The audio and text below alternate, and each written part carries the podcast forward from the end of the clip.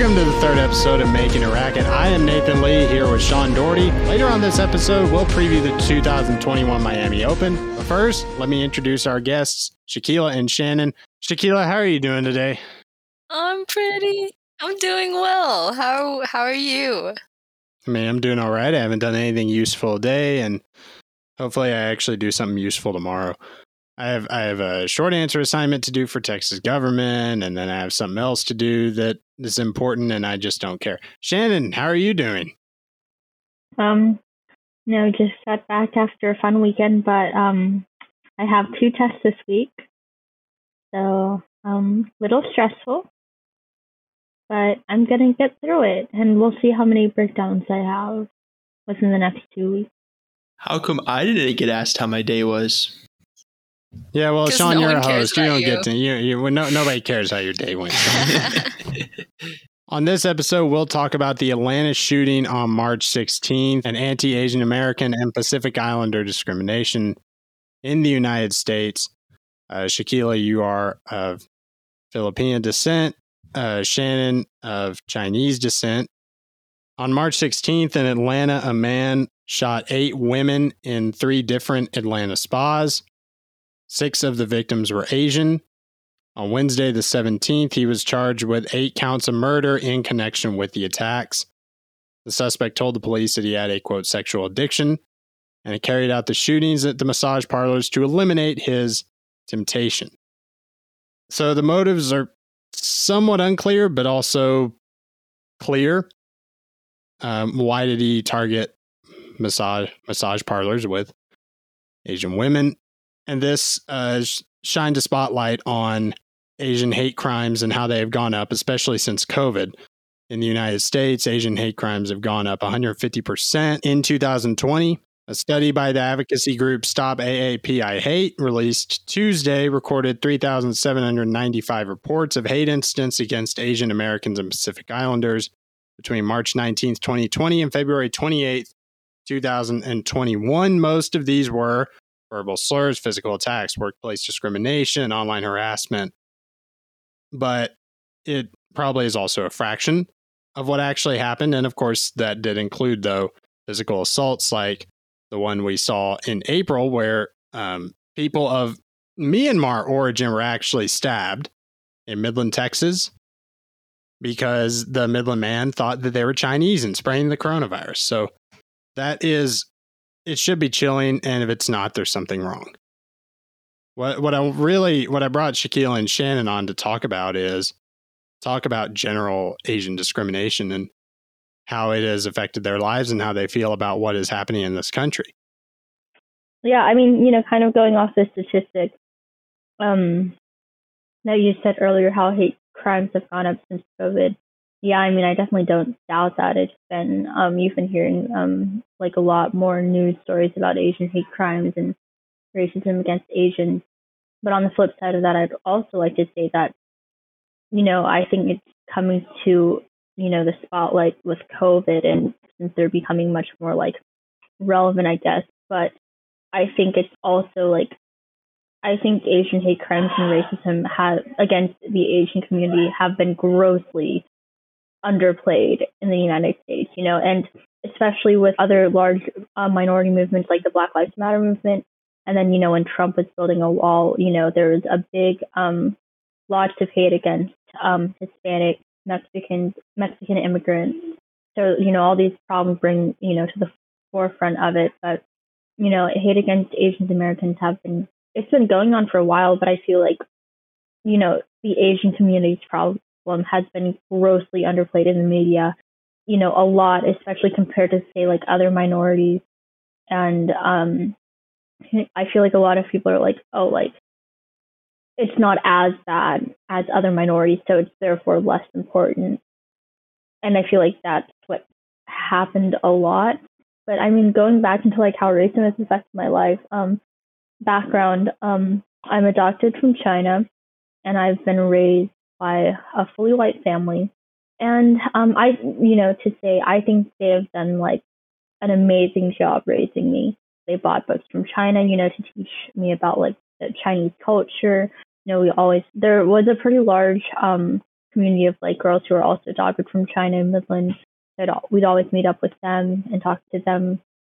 But you know, I think my family um has been really good at you know keeping me connected with um Chinese culture. Obviously, as I've gotten older, it's been like harder, and I think it's harder because the lack of there being an Asian community has kind of led to like my disinterest in it, and so it feels like I've just been like, oh, like there's no one who I can like share this culture with. Like, what's the point? You know, it just almost felt like irrelevant in my life. Growing up, I thought a lot of stuff that you know happened was normal and all this stuff, but looking back, I'm like, man, like that really messed me up. You know, you know, media's view of Asians and how I viewed myself. Um, you know, and I guess kind of gloss over that you know, when you're younger, you don't realize what's affecting you and what's not until you're older and you're like, crap, you know, like, um, I did not face too much racism. Um, I grew up in like a private school where I grew up with everyone. So everyone knew me, everyone knew my family, everyone was like used to me. So like me being Asian wasn't that big of a deal, like at all. I think I can't. I don't want to say this in case I forgot anyone, but I think I was like by the time we graduated, I was like the only Asian person like in my graduating class in middle school. Um, you know, and then it wasn't until you know I faced some racism, um, you know, growing up in elementary, but it was just this one instance of a kid, you know, like fooling on his eyes. Um, it wasn't until high school where I faced um like where I faced racism, and I think that was really hard to deal with you know, I didn't have to, I didn't know how to navigate that. And then I told my parents about it, you know, and talked to them about it, you know, they have no idea how to handle racism. You know, it's like, how do you navigate a problem that you have never faced yourself? You know, so I think that was really difficult right. in that time, like not having someone to relate to. And then high school, there were, I do not know that many Asians who went to our high school obviously, you know, me and Shaquille were on the tennis team. But I mean, otherwise, I like the Asian, I mean, the Asian community at, you know, MHS was almost non existent. So that was, um, you know, kind of difficult and weird. And, you know, I just remember all these like comments that I got in high school that I never got elsewhere. You know, I was called Ling Ling for the longest time on the tennis team. And uh, you know it sucked. Like you know i know it was like a joke and everyone was like ha ha ha like you know it's like just you know just it's a joke like laugh at it yourself like don't take it so seriously. And i'm like why should i have to put up with that? So that was my issue with the tennis team like freshman year was like a lot of you know you know you know you guys know who started that and who said that. So you know a lot of people call me ling ling and a lot of people were like oh ha ha ha like it's funny take a joke. But it but at the same time like like i said racism against asians is so underplayed. Like if you were to hear someone calling like the n word to a black person like they would be in huge trouble. Whereas like someone calling you ling ling or like chink it was just so like it was like get over it. And then i had some people in my art class calling me ling ling as well. And then they were like oh do your parents work at the donut shop do they work at you know tnt donuts? Because they were owned you know by the asian by an Asian family, you know, at our local donut shop. And then, um, you know, I remember one girl, she was like, Oh, like, you're pretty for being Asian. Someone told me that. I remember someone distinctly told me that like freshman year, and I I called her out, and I don't think it was in, like it obviously was not in like a, a malicious or racist that. way. You know, I I think she just generally was still like everyone was just so used to that. And so I, I called her out on it. I remember I was like, you know, that's a really backhanded compliment. She was like, how is that a backhanded compliment? Like she genuinely like did not understand how that was taken in a bad way whatsoever. And I remember just being like, like, wow, like that sucks, you know? But I think it also says a lot about like how little, you know, I think media, um, Asian representation media had like a huge part on that. You know, you'd see girls on magazines and people in movies and TV shows, and there were no Asians. You know, I think representation's gotten better, but I think even nowadays with like TV shows, it's like, oh, you throw in like a black person and a gay person in the TV or movie or episode, and it's diverse. You know, I think I'm sorry, but like you know, Marvel movies have kind of stepped up their game since. But you figure, you look at Iron Man. Oh, they threw in um Black War Machine. Oh, Captain America. They have they threw in Falcon. It wasn't until um, Black Panther, that was, you know, a huge thing for a minority um, main character. I even think of, you know, some of the more diverse TV shows now, you know, Sex Education on Netflix. They have a very diverse cast. However, at the end of the day, the two main characters are white. You know, I think about that. Even like the most diverse TV shows, the main characters are still white. You know, it wasn't until Crazy Rich Asians where it was the predominantly like all Asian cast. You figure that came out very recently, and I think it is insane how it has taken up so long for an Asian lead. I that just affects you know everyone's viewpoint on Asians, even if it's just super subconscious. One thing I I noticed was um earlier she had said I'm supposed to deal with it. I'm supposed to deal with feeling this way. And, and you kind of said that to me earlier, Shaq, that the uh, racist insults or or just racism in yeah. general, you feel like you had to deal with that. And you said that same thing to me. So I want you to uh, I want you to take it away. Yeah, so Shannon did touch about um, about just taking in the insults and all that. And I was talking to Nathan about it earlier about how I feel like, and I'm sure many others in the Asian community feel this same way about how there's this double standard with Asians of how we're just supposed to stay silent and just turn the other cheek. And in my family household, um, that's what I was taught to do, just to not let it bother me, to just just disregard it, have thick skin, my mom would say. And I was like, okay, fine. And so doing this podcast is a little nervous wracking because I've never been so vocal about the Asian hate crimes and discrimination going on, but I've always been aware of it. Um, well, yeah, going back to that double standard, it's um, about Asians being silent. It's I'm glad that it's not becoming much of that stereotype anymore because of all the protests going on and the awareness that's being brought out. And so I'm really glad about that happening. Well, not the things that are happening, but the fact that the Asian community is finally saying something. Yeah, it's unfortunate that a shooting has had to happen for people to finally take this seriously.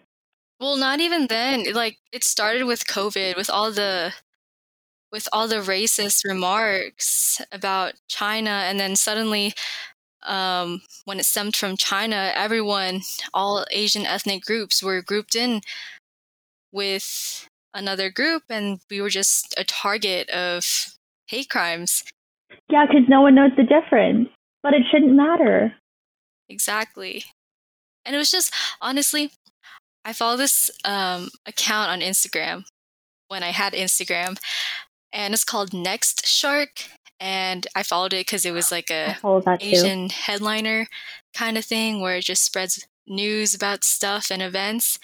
And all throughout COVID, I would just, my feed would be filled with all these Asian hate crimes and oh, this elderly Asian man was mugged and beaten.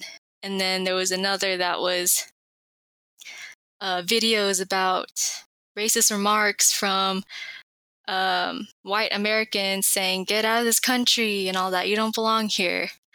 And it was just really sad to hear and to see all that and see how much of racism there still is here now that we've become more uh, modernized. Mm-hmm.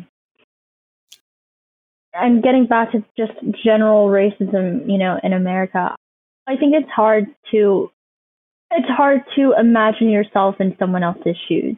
Like obviously, you know, Sean and Bulls, you guys can be like see all this stuff going on and be like, wow, like this is horrible. But to like actually live you know, actually, you know, go through it is a totally different thing.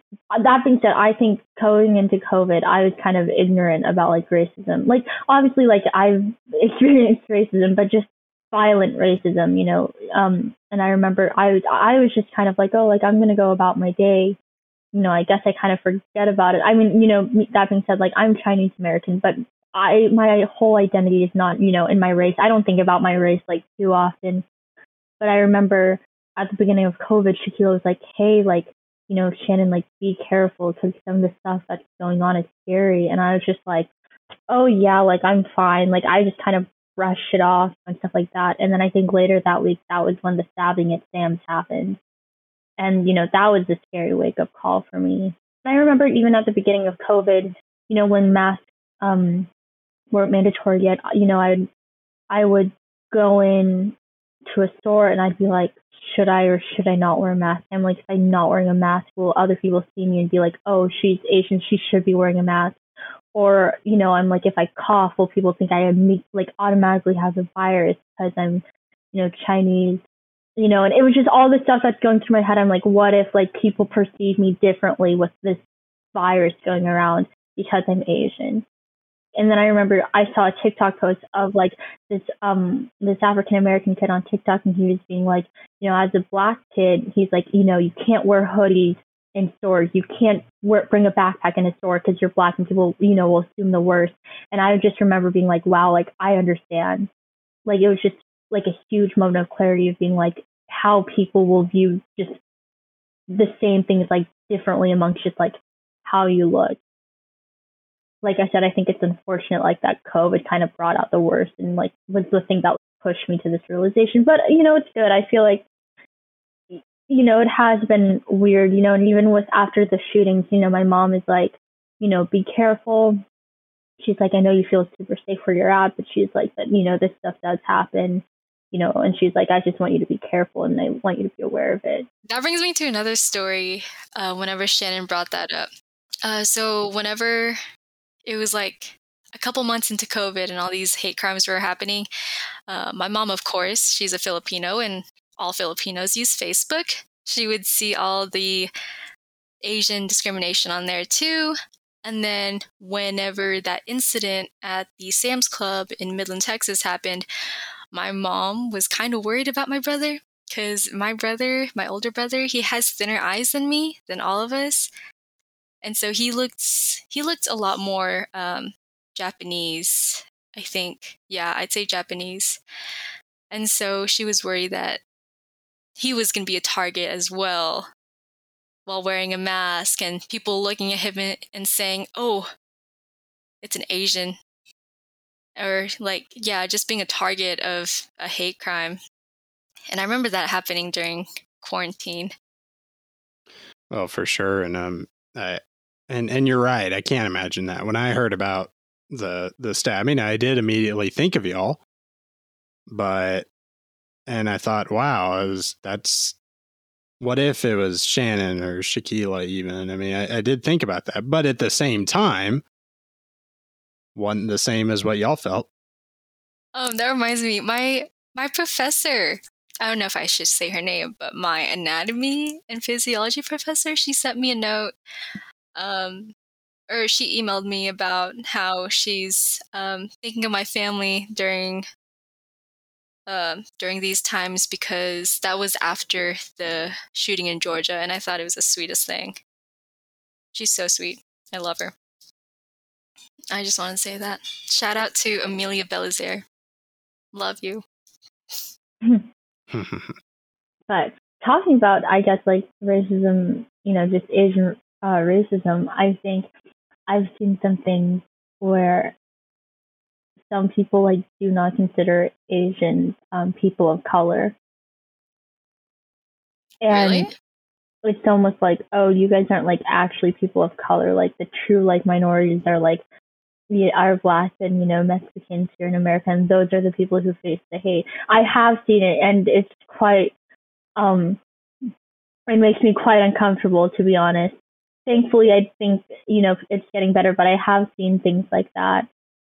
Do you think agents get pushed to the back burner because of model minority stereotypes? The the stereotypes I think that Asians and other minorities face are actually different. It's I mean, with Asians, it's they're smart at math, they're great at school, they they're successful. Do you think those stereotypes contribute to that? Yeah, I mean, for sure. I mean, I think those are kind of harmful stereotypes. But, you know, I think it's also like a cultural thing. Like, okay, like people say Asians are smart. I think that's you know something important. We always say like I am like obviously against stereotypes, and obviously like stereotypes exist for everyone, every sort of group that's out there. However, you know, at the same time, there are some like there's a truth there's a truth that there's some truth behind every stereotype. Like like a stereotype has to stem from somewhere, right? Obviously, they're not true, and they tend to be o- overplayed. They're not, you know, they're very overgeneralizing, but there is some truth that in which a stereotype stems from. You know, and I think, you know, I think of, you know, Asian cultures, like especially Korea. I follow um there's insane videos out there on YouTube of people taking basically the Korean equivalent of what would be the SAT here in the United States, or it's like the college entrance exam for Koreans, and it is insane. You know, you have native English speakers who are taking the English part of the exam, which is their second language, and it is you you cannot do it. You know, and then the suicide rates for Japan and, and Asian countries are super high. You think you know, some education systems in Asia are just more structured, and some cultures in Asia um, stress education, you know, or it's what's expected of them. You know, I think you figure there's that, you know, statistics where Asians make a lot of money, but at the same time, I think a lot of Asian people, Asian Americans growing up in the United States, are pressured to pursue more higher paying jobs, lawyers, doctors, um, engineers, they I feel like a lot of Asians growing up are pressured, and it's what is expected of them.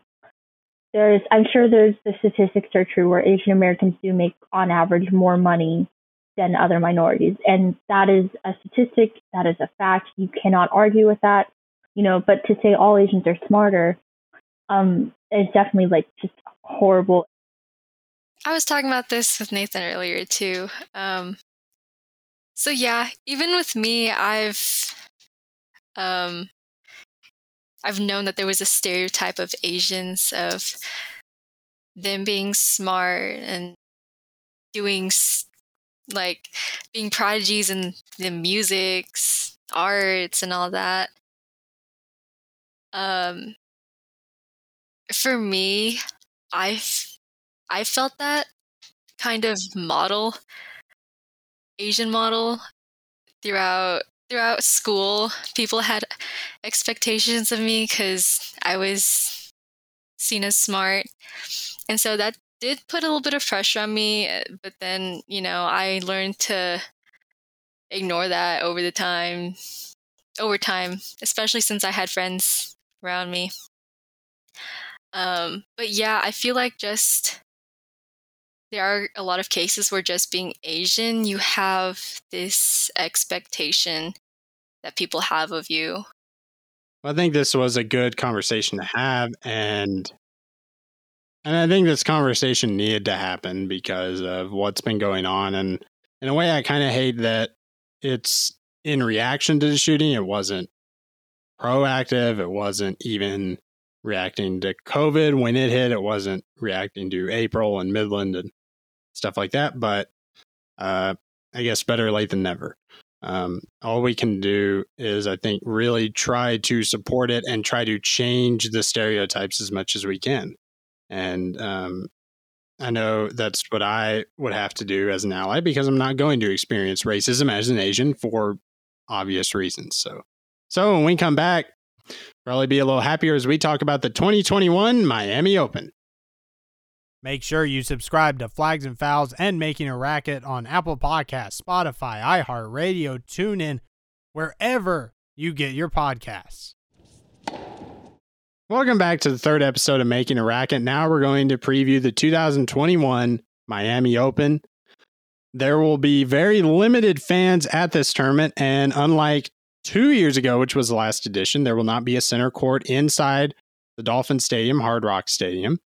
The grandstand court will be the main court, and there will be about 800 to 1,000 fans per session, which is a lot lower than usual. Most of the courts won't even have fans. Novak Djokovic, Rafa Nadal, Roger Federer have all withdrawn from the men's side. Federer, basically because he's old and he's still trying to figure out his knee. Uh, Nadal still has the lingering back injury from the Australian Open, and Novak Djokovic withdrew due to the COVID 19 restrictions, which I think is very interesting. It goes back to what we talked about in the first episode when Djokovic and Zverev talked about the restrictions that they'd have to have, would they play under them, et cetera, et cetera. You can listen to that if you want to understand more about that. And Serena Williams withdrew on the women's side due to oral surgery, but you still have a lot of the top guys on the men's side, all the young ones, Medvedev, Tsitsipas, Zverev, Rublev. Thiem Thiem withdrew as well, but still those guys. Medvedev is number two in the world now. And on the women's side, you pretty much have all the top names. Ashleigh Barty, Naomi Osaka, Simona Halep, Sofia Kenin, Jennifer Brady, Garbiñe Muguruza, Victoria Azarenka, all of those. So, what I want to ask y'all is what is the most, now that the draws are out, what is the most interesting projected matchup that y'all see? We'll start on the men's side. It's not exactly a specific matchup per se, but Andy Murray is still in this tournament. And hey, that is true. If he wins, if he wins his first match, he'll have a matchup with Bautista Agut. And then he'll be in the same section as Auger-Aliassime and Isner, as well as Struff. Um, so, you know, we don't have Federer, we don't have Djokovic, and we don't have Nadal. Hasn't happened since like 2005 in a Masters 1000.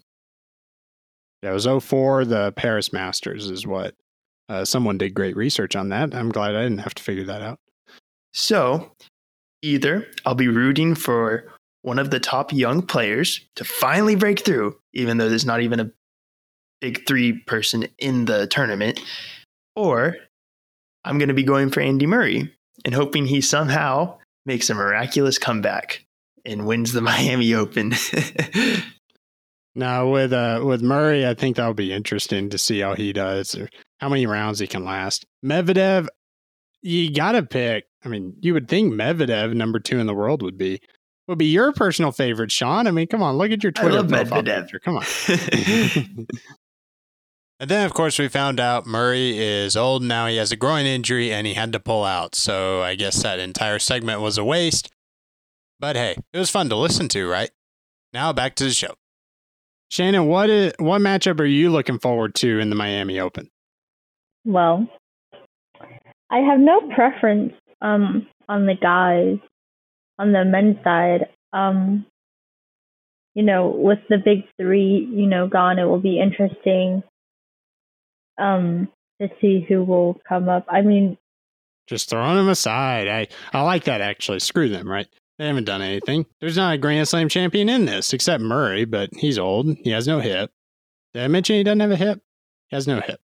So I, I do think this will be interesting to see with no big three who who steps up, who breaks through. Although you've already had guys like Medvedev and Zverev, and I believe even Tsitsipas break through already. To me, though, the matchup that I think will be interesting. Honestly, none of these are as interesting as the women. Like, actually, dead ass. They're all kind of ass.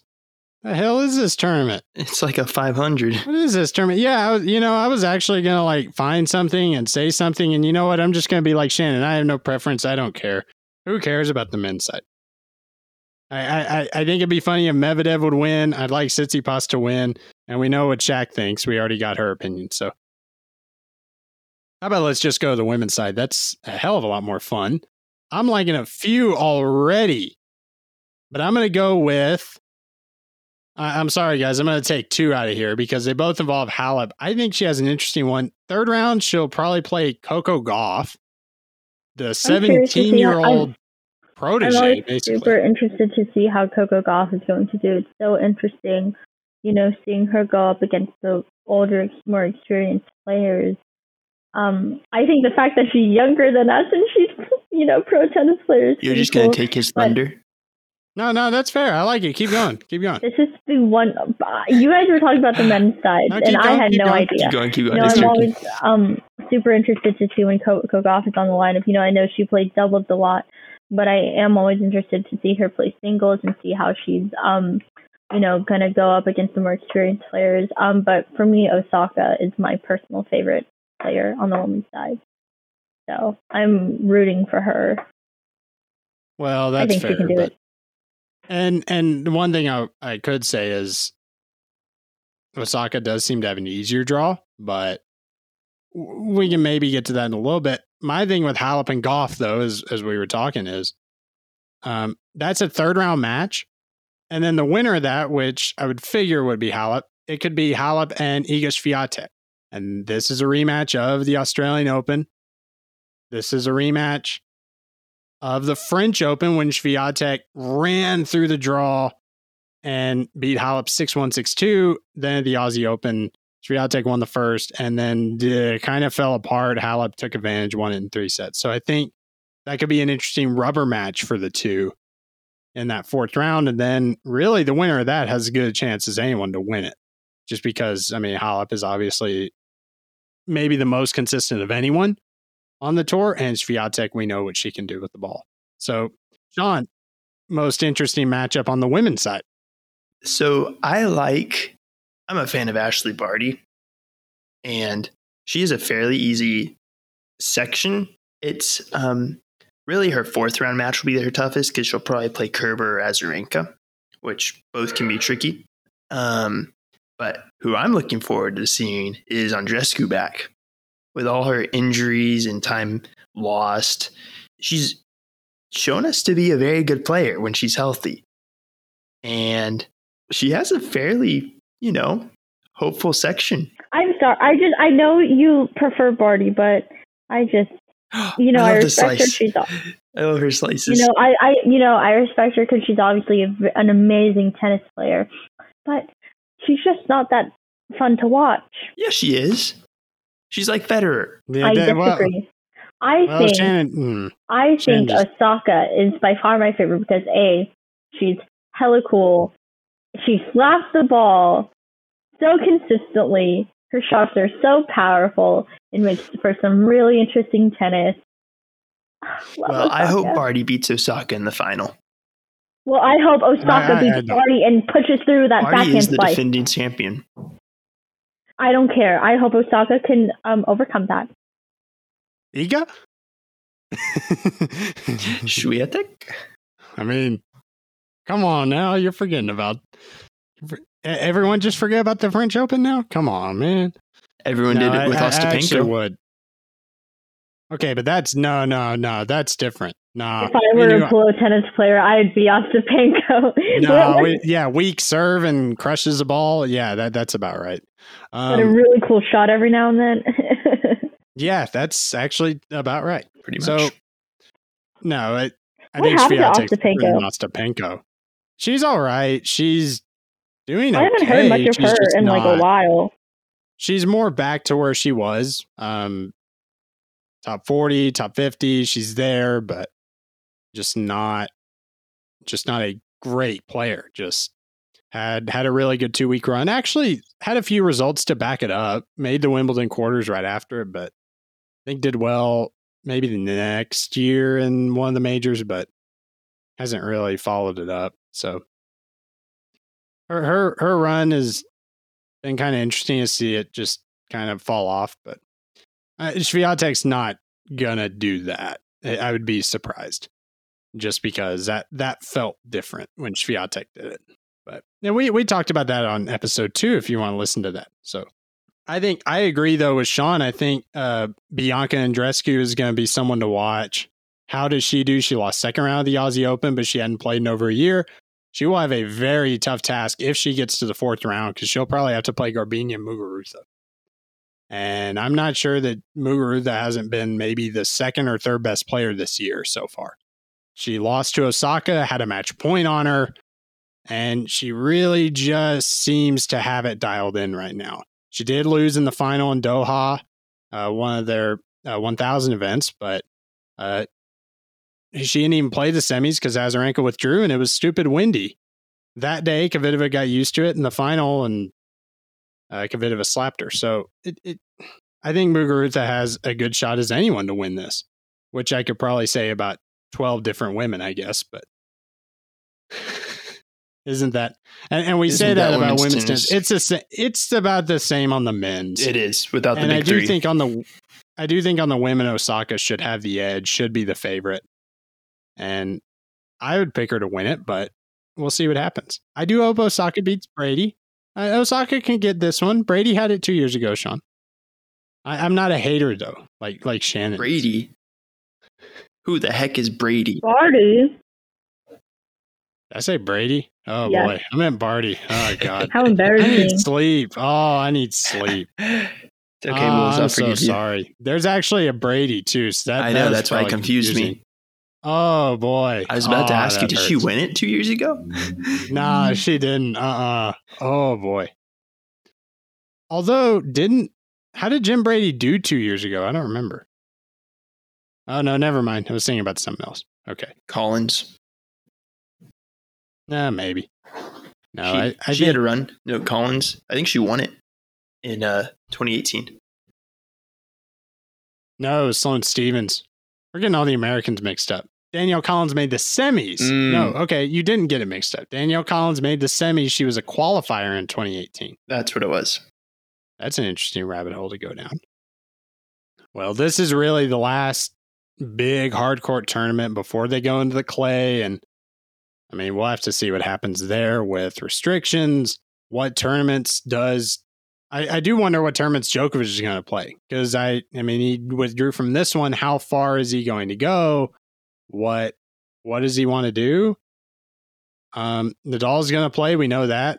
I mean, barring the back injury, he if he's and that's why he's not going to play Miami. There's no point.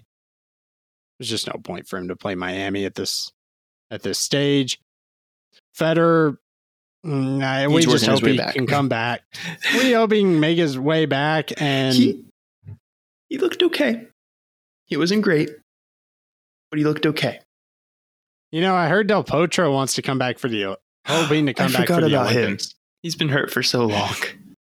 He really has. And I remember the 2016 Olympics, that was one of his big comeback tournaments. That was when he also had wrist in, he's had wrist injuries for a long time. I don't think he has a wrist anymore. Well, now he doesn't have a knee. Oh, that's what it is. Oh well. Maybe his body's just done.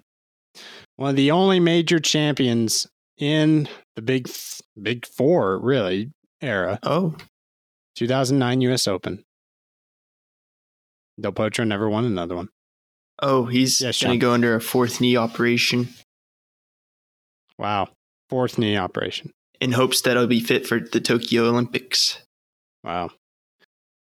Uh, I think we all, I think I speak for most of the tennis world when we say uh, we hope Del Potro comes back because he's kind of the gentle giant. He's always been fun to watch, and, and Shannon would like him too because he hits the ball hard. So, although he did develop a backhand slice because his wrist kind of died. So, maybe she wouldn't like that, but that's okay. Stupid injuries. no.